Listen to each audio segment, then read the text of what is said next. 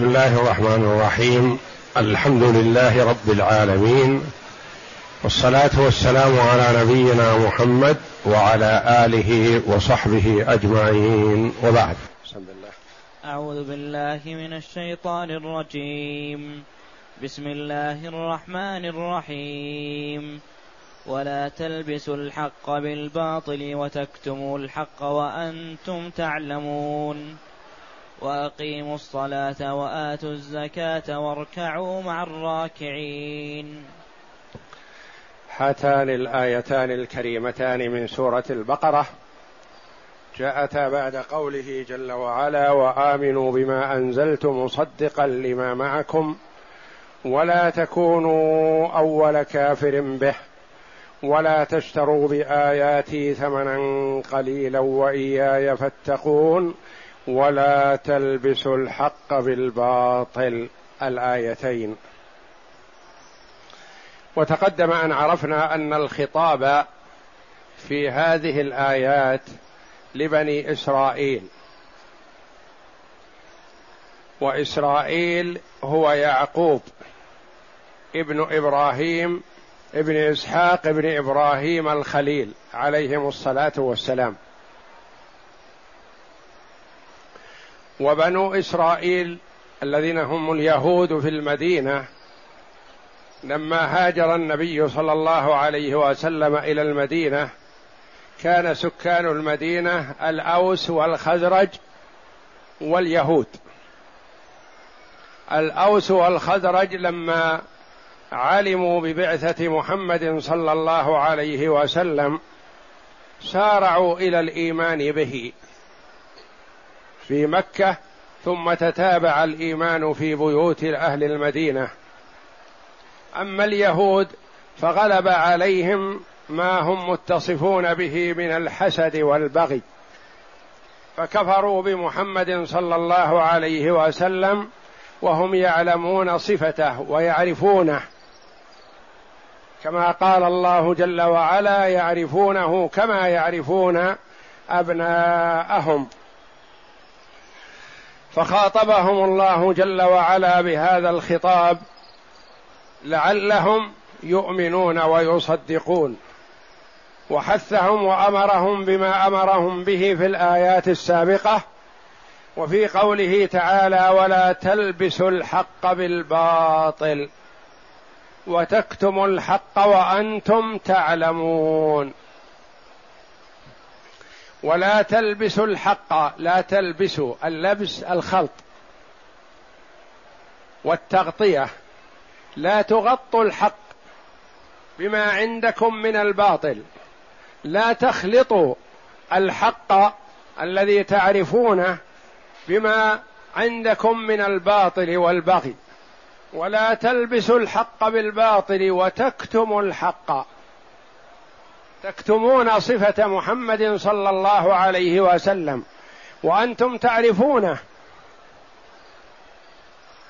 وعندكم في كتبكم التي بأيديكم صفته، وجاء على ضوء ما عندكم وأنتم تعرفونه حقا. وكما روي عن عبد الله بن سلام رضي الله عنه أحد علماء اليهود الذين أسلموا رضي الله عنه وأرضاه، يقول: والله إني أعرف محمدا أكثر من معرفتي لابني، لأن محمدا أخبرني عنه ربي، وابني ما أدري ما صنعت أمه.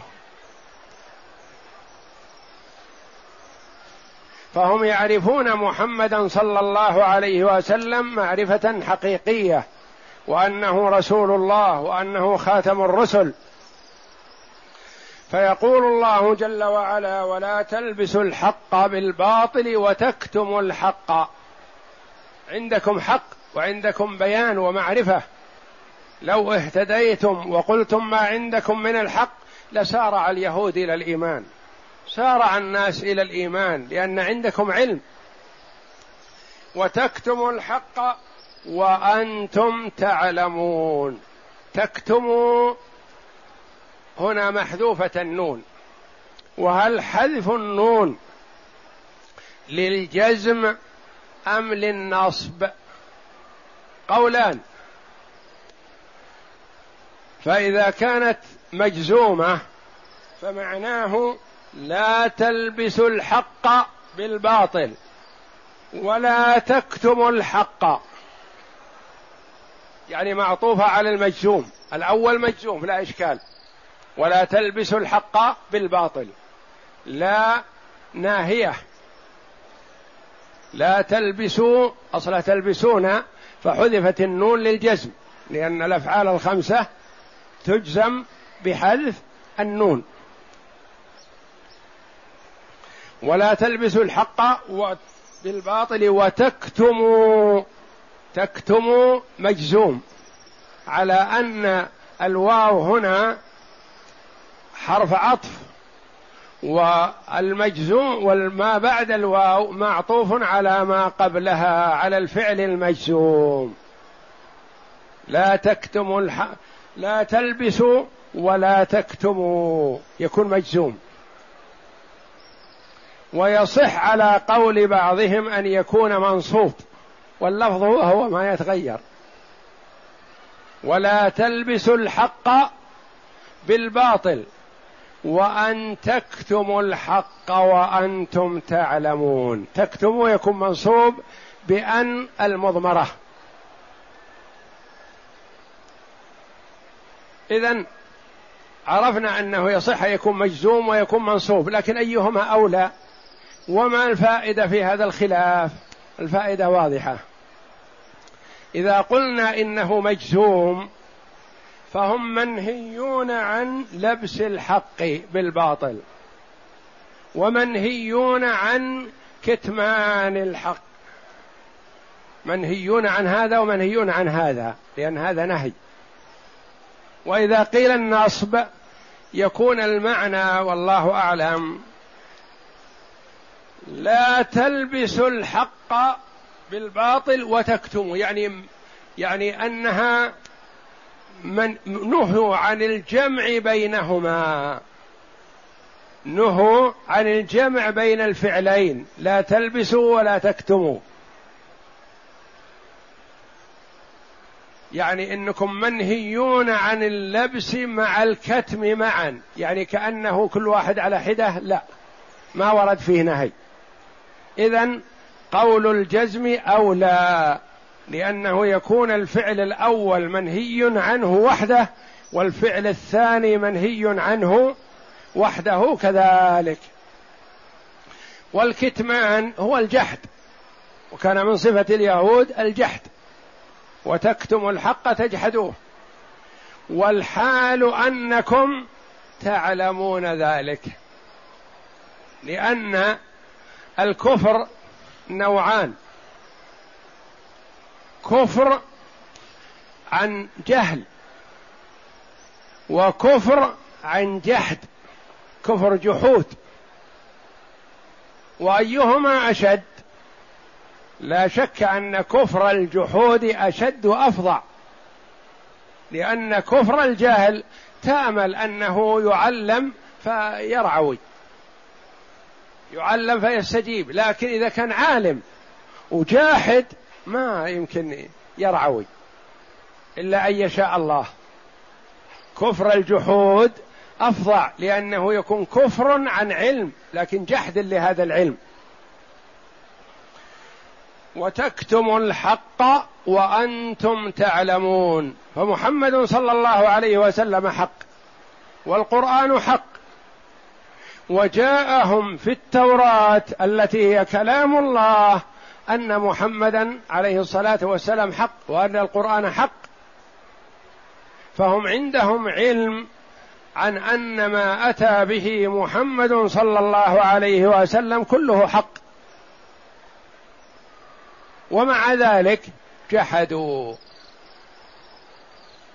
فالمنكر عن جحد أفظع عن المنكر عن جهل، وإن كان كل واحد يلام، ولا ينبغي للمرء أن يترك الشيء لجهل، وإنما عليه يتعلم، عليه أن يسأل، فاسألوا أهل الذكر إن كنتم لا تعلمون، ويحاول أن يزيد معلوماته وأن لا يعمل يتعبد لربه جل وعلا إلا بشيء عن علم. لا يتعبد على جهل وضلال. والفرق الثلاث الإسلام واليهودية والنصرانية. اليهود عندهم علم ولم يعملوا به،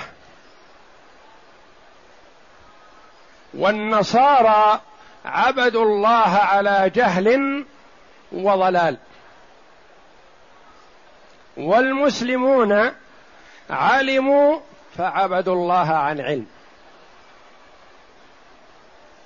وإذا أمرنا الله جل وعلا في كتابه العزيز في أعظم سورة في القرآن التي تقرأ في كل ركعة من ركعات الصلاة أن نقول اهدنا الصراط المستقيم صراط الذين أنعمت عليهم غير المغضوب عليهم، من هم؟ اليهود، ولا النص ولا الضالين وهم النصارى. صراط الذين أنعمت عليهم من هم؟ الذين أنعم الله عليهم وفسر في الآية الأخرى من النبيين والصديقين والشهداء والصالحين. فاليهود متصفون بالعلم لكن عندهم الجحد والإنكار، والنصارى متصفون بالجهل والضلال، والمسلمون علموا فعبدوا الله. وكما قال البخاري رحمه الله باب العلم قبل القول والعمل، واستدل بقوله تعالى فاعلم أنه لا إله إلا الله واستغفر لذنبك. أول اعلم، لا تعبد ربك على جهل، اعلم واعبد. فمقت الله اليهود ولامهم ووبخهم بكونهم يلبسون الحق بالباطل، يخلطون ما جاء في كتاب الله من التوراة بما كتبوه هم من الجهل, من الجهل والضلالة، يدخلون هذا على هذا حتى يفسدون الحق الظاهر البين في كتاب الله. فهم يدخلون على كتاب الله ما ليس منه، ويكتمون الحق الذي جاءهم في كتاب الله، يكتمون الحق. والحال أنكم عندكم علم، والحال أنكم أنتم تعلمون، فالذي يكتم وعنده العلم أفظع وأشد ممن يكتم عن جهل. وإن كان الكل يستحق اللوم، لكن لوم من يجحد مع العلم أشد. اقرأ. يقول تعالى ناهيا لليهود عما كانوا يتعمدونه من تلبيس الحق بالباطل والتمويه به وكتمانهم الحق وإظهارهم الباطل، ولا تلبسوا الحق بالباطل وتكتموا الحق وأنتم تعلمون. فنهاهم عن الشيئين معا وأمرهم بإظهار الحق والتصريح به، ولهذا قال ابن عباس ولا تلبسوا الحق بالباطل، لا تخلطوا الحق بالباطل والصدق بالكذب. وقال أبو العالية ولا تخلطوا الحق بالباطل وأدوا النصيحة لعباد الله من أمة محمد صلى الله عليه وسلم. وقال قتادة ولا تلبسوا, ولا تلبسوا الحق بالباطل ولا تلبسوا اليهودية والنصرانية بالإسلام وأنتم تعلمون أن دين الله الإسلام وأن اليهودية والنصرانية بدعة ليست من الله. إن الدين عند الله الإسلام يحكم بها النبيون الذين أسلموا للذين هادوا والربانيون والأحبار من استحفظوا من كتاب الله. فالدين الحق لجميع الأنبياء والرسل هو الإسلام. ما كان إبراهيم يهوديا ولا نصرانيا ولكن كان حنيفا مسلما، فالدين الحق عند الله جل وعلا هو الإسلام. نعم. وقوله تعالى وتكتموا الحق وأنتم تعلمون، أي لا تكتموا ما عندكم من المعرفة برسولي وبما جاء به وأنتم تجدونه مكتوبا عندكم فيما تعلمون من الكتب التي بأيديكم. وقال مجاهد والسدي وتكتم الحق يعني محمدا صلى الله عليه وسلم. قلت وتكتم الحق يحتمل أن يكون مجزوما ويحتمل أن يكون منصوبا، أي لا تجمع بين هذا وهذا، كما يقال لا تأكل السمك وتشرب اللبن. وقال يعني لا تجمع بينهم، على هذا المثال يمثل به أهل اللغة كثير، أهل النحو لا تأكل السمك وتشرب اللبن يعني لا تأكل سمك وتشرب لبن، لكن ما انت منهي عن أكل السمك وحده ولا منهي عن شرب اللبن وحده، وإنما منهي عن الجمع بينهما لأنهما لا يتناسبان على على رأيهم. وإذا كان منهي عن كل واحد منهما على حدة فمعناه الجزم، لا تلبسوا ولا تكتموا. وقيل والمعنى الآخر لا تلبسوا حال الكتمان، يعني منهيين عن اللبس مع الكتمان، وإلا كأن اللبس وحده لا بأس به والكتمان وحده لا بأس به، وهذا غير صحيح، بل الجزم في الفعلين أولى لما يترتب عليه من نصب الثاني من المعنى غير صحيح. نعم. وقال الزمخشري وفي مصحف ابن مسعود وتكتم الحق أي حال كتمانكم الحق، وأنتم تعلمون حال, حال أيضا، ومعناه وأنتم تعلمون الحق، ويجوز أن يكون المعنى وأنتم تعلمون ما في ذلك من الضرر العظيم على الناس من إضلالهم عن الهدى المفضي بهم إلى النار إن سلكوا ما تبدونه لهم من الباطل المشوب بنوع من الحق لترجوه علي لتر لتروجوه عليهم. والبيان الإيضاح وعكسه الكتمان وخلط الحق بالباطل. وأقيموا الصلاة وآتوا الزكاة واركعوا مع الراكعين، جمعت الخير كله. أمرهم الله جل وعلا بهذه الأفعال. أقيموا الصلاة، صلوا. الصلاة هي الصلة بين العبد وبين ربه. من أراد أن يعرف قدره عند الله فلينظر إلى قدر الصلاة عنده. إن كانت الصلاة عنده بالمنزلة اللائقة بها فليعلم وليبشر وليحمد الله بأن له قدر عند الله.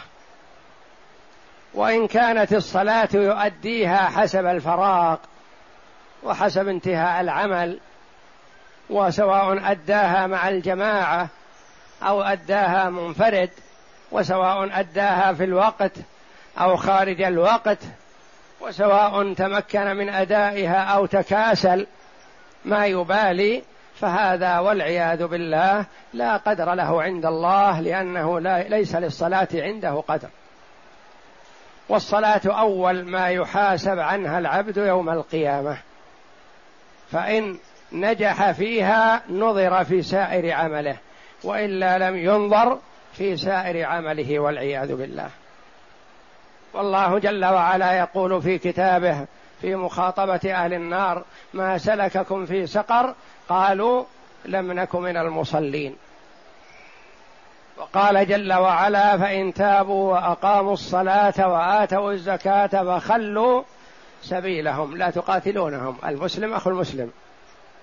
وقال في الآية الأخرى فإن تابوا وأقاموا الصلاة وآتوا الزكاة فإخوانكم في الدين. فمعنى هاتين الآيتين أنهم إذا لم يقيموا الصلاة فلا يخلى سبيلهم بل يقاتلون، وإن لم يقيموا الصلاة فليسوا بإخوان لنا في الدين. وقول النبي صلى الله عليه وسلم العهد الذي بيننا وبينهم الصلاة فمن تركها فقد كفر. وقال صلى الله عليه وسلم بين الرجل وبين الكفر والشرك ترك الصلاة. والله جل وعلا يأمر اليهود في هذه الآية الكريمة بقوله وأقيموا الصلاة وآتوا الزكاة. ما المراد بالصلاة؟ الصلاة الشرعية، الصلاة الإسلامية الصلاة التي نزلت على محمد صلى الله عليه وسلم والقرآن على محمد. أقيموا الصلاة، صلاة المسلمين، وأقيموا الصلاة وآتوا الزكاة، أدوا زكاة أموالكم طيبة بها نفوسكم. وأبو بكر الصديق رضي الله عنه قاتل مانع الزكاة مع أنهم يصلون ويصومون ويشهدون أن لا إله إلا الله وأن محمد رسول الله، لكن قالوا الزكاة نؤديها لمحمد لا نؤديها لأبي بكر، فقاتلهم رضي الله عنه وقال والله لو منعوني عناقا وفي رواية عقالا كانوا يؤدونه ويؤدونها إلى وسلم لا قاتلتهم على منعه، والله لأقاتلن من فرق بين الصلاة والزكاة، وذلك أن الله جل وعلا كثيرا ما يقرن الصلاة والزكاة في آية واحدة. سميت زكاة لما؟ لأنها تزكي المال ولأنها تزكي صاحبها. والزكاة الزيادة والنمو، يقال زكى الزرع بمعنى زاد ونمى. قد يقول قائل الزكاة أليست تنقص المال؟ لما سمي زيادة؟ لأن الرجل يكون عنده مثلا ألف ريال، زكاة ألف ريال خمسة وعشرون ريالا، بدل ما كان عنده ألف إذا أدى الزكاة صار عنده تسعمائة وخمسة وسبعون ريالا، نقص الألف. فلما سميت؟ نقول نعم سميت زكاة لأنها أولا تزكي القلب وتطهره من النفاق، ثم تحفظ المال لأن المال ما ينقص بالزكاة، لو نقص حسا مؤقتا فإنه يزيد. يقول عليه الصلاة والسلام ما نقص مال من صدقة بل تزده بل تزده. والمسلم الذي يؤدي زكاة ماله بتأكد وبراء الذمة تجده غالبا يزكي في كل سنة أكثر مما زكاه في السنة التي قبلها. زكى في السنة ألف ريال، يزكي في السنة التي تليها يبارك في ماله يزكي ألفين، زكى كذا يزكي أكثر، لأن الزكاة إذا خرجت من المال زكى وزاد ونمى وبورك فيه، وتحفظه من الآفات، تحفظه من الحرق، من الغرق، من الهدم، من السرقة، من جميع الأمور. ما تلف مال في بر ولا بحر إلا بسبب منع الزكاة. فإذا أبرأ المسلم ذمته من زكاته وحاسب نفسه محاسبة الشريك الشحيح، لأن له شركاء في ماله، هذا من سماهم الله جل وعلا أهل الزكاة الثمانية شركاء، فيعطيهم حقهم تبرأ ذمته ويبارك في ماله، يبقى حقهم مختلط بهذا المال يتلفه. ما خالطت الزكاة مالا إلا أتلفته، يتلف يسلط عليه. فالزكاة تزكي المال وإن نقص في أول الأمر حسا،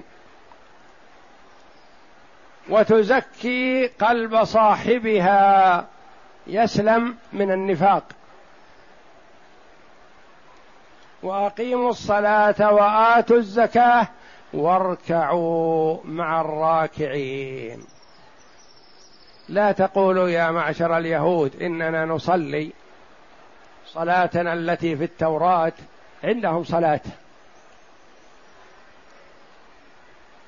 يصلون، لكن الله جل وعلا أمرهم بهذه الآية بالركوع مع الراكعين.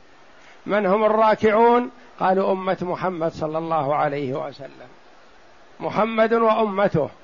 قالوا صلاة اليهود ليس فيها ركوع، فخشية أن يقولوا والله أعلم نحن نصلي. قال الله جل وعلا: واركعوا مع الراكعين. هم في صلاتهم لا ركوع فيها، وقيل لأن الركوع من أصعب الأمور على الجاهلي، لأن الجاهلي عنده أنفة وعنده كبرياء ويصعب عليه الانحناء. فقال الله جل وعلا: اركعوا. والركوع لله جل وعلا عبادة، والركوع لغيره شرك أكبر. يجهل بعض المسلمين الآن إذا سلم على كبير أو عزيز عليه انحنى، وهذا لا يجوز، بل يجب أن يكون رأسه مرفوع، ما ينحني إلا لله جل وعلا. فالركوع عبادة لا يجوز صرفه لغير الله تبارك وتعالى. فعبر عن الركوع لكونه ركن عظيم في الصلاة، أو لكونه يصعب على الجاهلي، أو لكونه خطاب لليهود وصلاة اليهود لا ركوع فيها. وأمرهم الله جل وعلا بالصلاة جماعة مع النبي صلى الله عليه وسلم، فقال: اركعوا مع الراكعين. وأخذ بعض العلماء من هذه الآية وجوب صلاة الجماعة، والعلماء رحمهم الله في صلاة الجماعة لهم ثلاثة أقوال: قول بأنها شرط لصحة الصلاة، وقال بهذا شيخ الإسلام ابن تيمية رحمه الله، واستدل بأدلة كثيرة. وإذا قلنا شرط معناه إذا صلى بغير جماعة فصلاته غير صحيحة. القول الآخر أنها واجبة على الأعيان، وهذا قول الجمهور، واجبة. والنبي صلى الله عليه وسلم هم بتحريق المتخلفين عن الجماعة بيوتهم بالنار، وقال: لولا ما في البيوت من النساء والذرية لفعلت. وقال صلى الله عليه وسلم: صلاة الجماعة تفضل على صلاة الفذ بسبع وعشرين درجة، وفي رواية بخمس وعشرين درجة.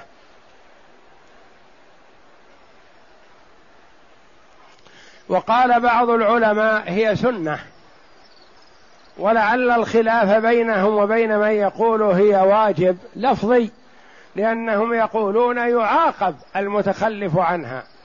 والسنن المعروفة باصطلاح الأصوليين أصول الفقه أن السنة لا يعاقب تاركها، والمتخلف عن صلاة الجماعة يستحق العقاب بنص النبي صلى الله عليه وسلم.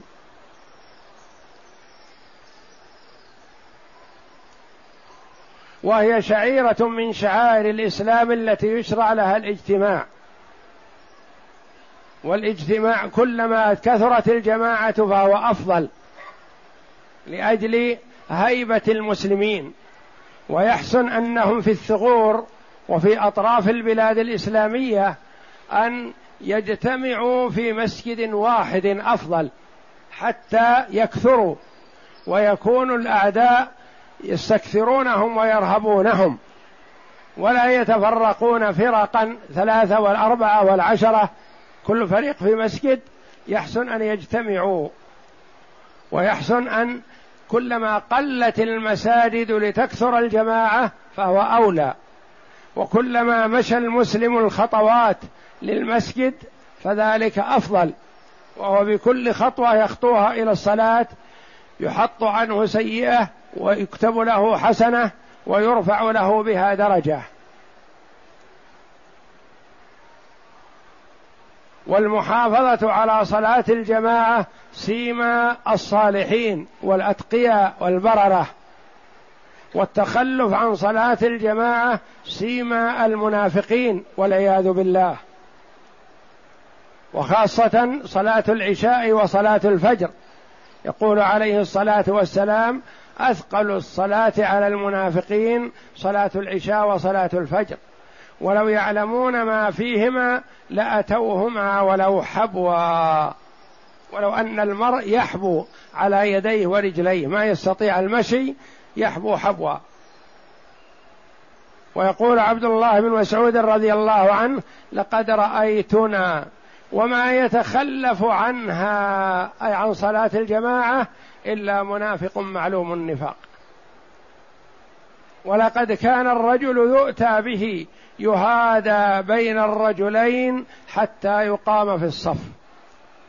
حرص الصحابة رضي الله عنهم على الصلاة، حتى لو كان المرء معذور ولا يستطيع المشي إلى المسجد، معذور يصلي في داره، ما تطيب نفسه ولا يرخص لنفسه أن يصلي في الدار، بل يطلب من اثنين من إخوانه أو جيرانه أو أقاربه أن يعضدا له، يعضدا له بعضديه حتى يوصلوه إلى المسجد ويجلسوه في الصف. فحري بالمسلم أن يحافظ على صلاة الجماعة ولا يشغله عنها أي شاغل، ولا ينبغي للمرء أن يشتغل عن صلاة الجماعة لا بتجارة ولا بوظيفة ولا بأي عمل كائنا من كان كائنا ما كان، لأن الصلاة حق الله، والعمل هذا الذي يعمله يكون للدنيا، ولا يجوز للمسلم أن يؤثر حق حق غير الله على حق الله. واركعوا مع الراكعين، يأمر الله جل وعلا بني إسرائيل بأن يصلوا مع المسلمين، يعني يكونوا كواحد منهم ولا يتخلفوا عن الصلاة. اقرأ. وقوله تعالى: وأقيموا الصلاة وآتوا الزكاة واركعوا مع الراكعين، قال مقاتل: أمرهم أن يصلوا مع النبي صلى الله عليه وسلم، وآتوا الزكاة أمرهم بأن يؤدوا الزكاة أن يدفعوها إلى النبي صلى الله عليه وسلم، واركعوا مع الراكعين أمرهم أن يركعوا مع الراكعين من أمة محمد صلى الله عليه وسلم، يقول: كونوا معهم ومنهم. والله أعلم، وصلى الله وسلم وبارك على عبده ورسول نبينا محمد وعلى آله وصحبه أجمعين.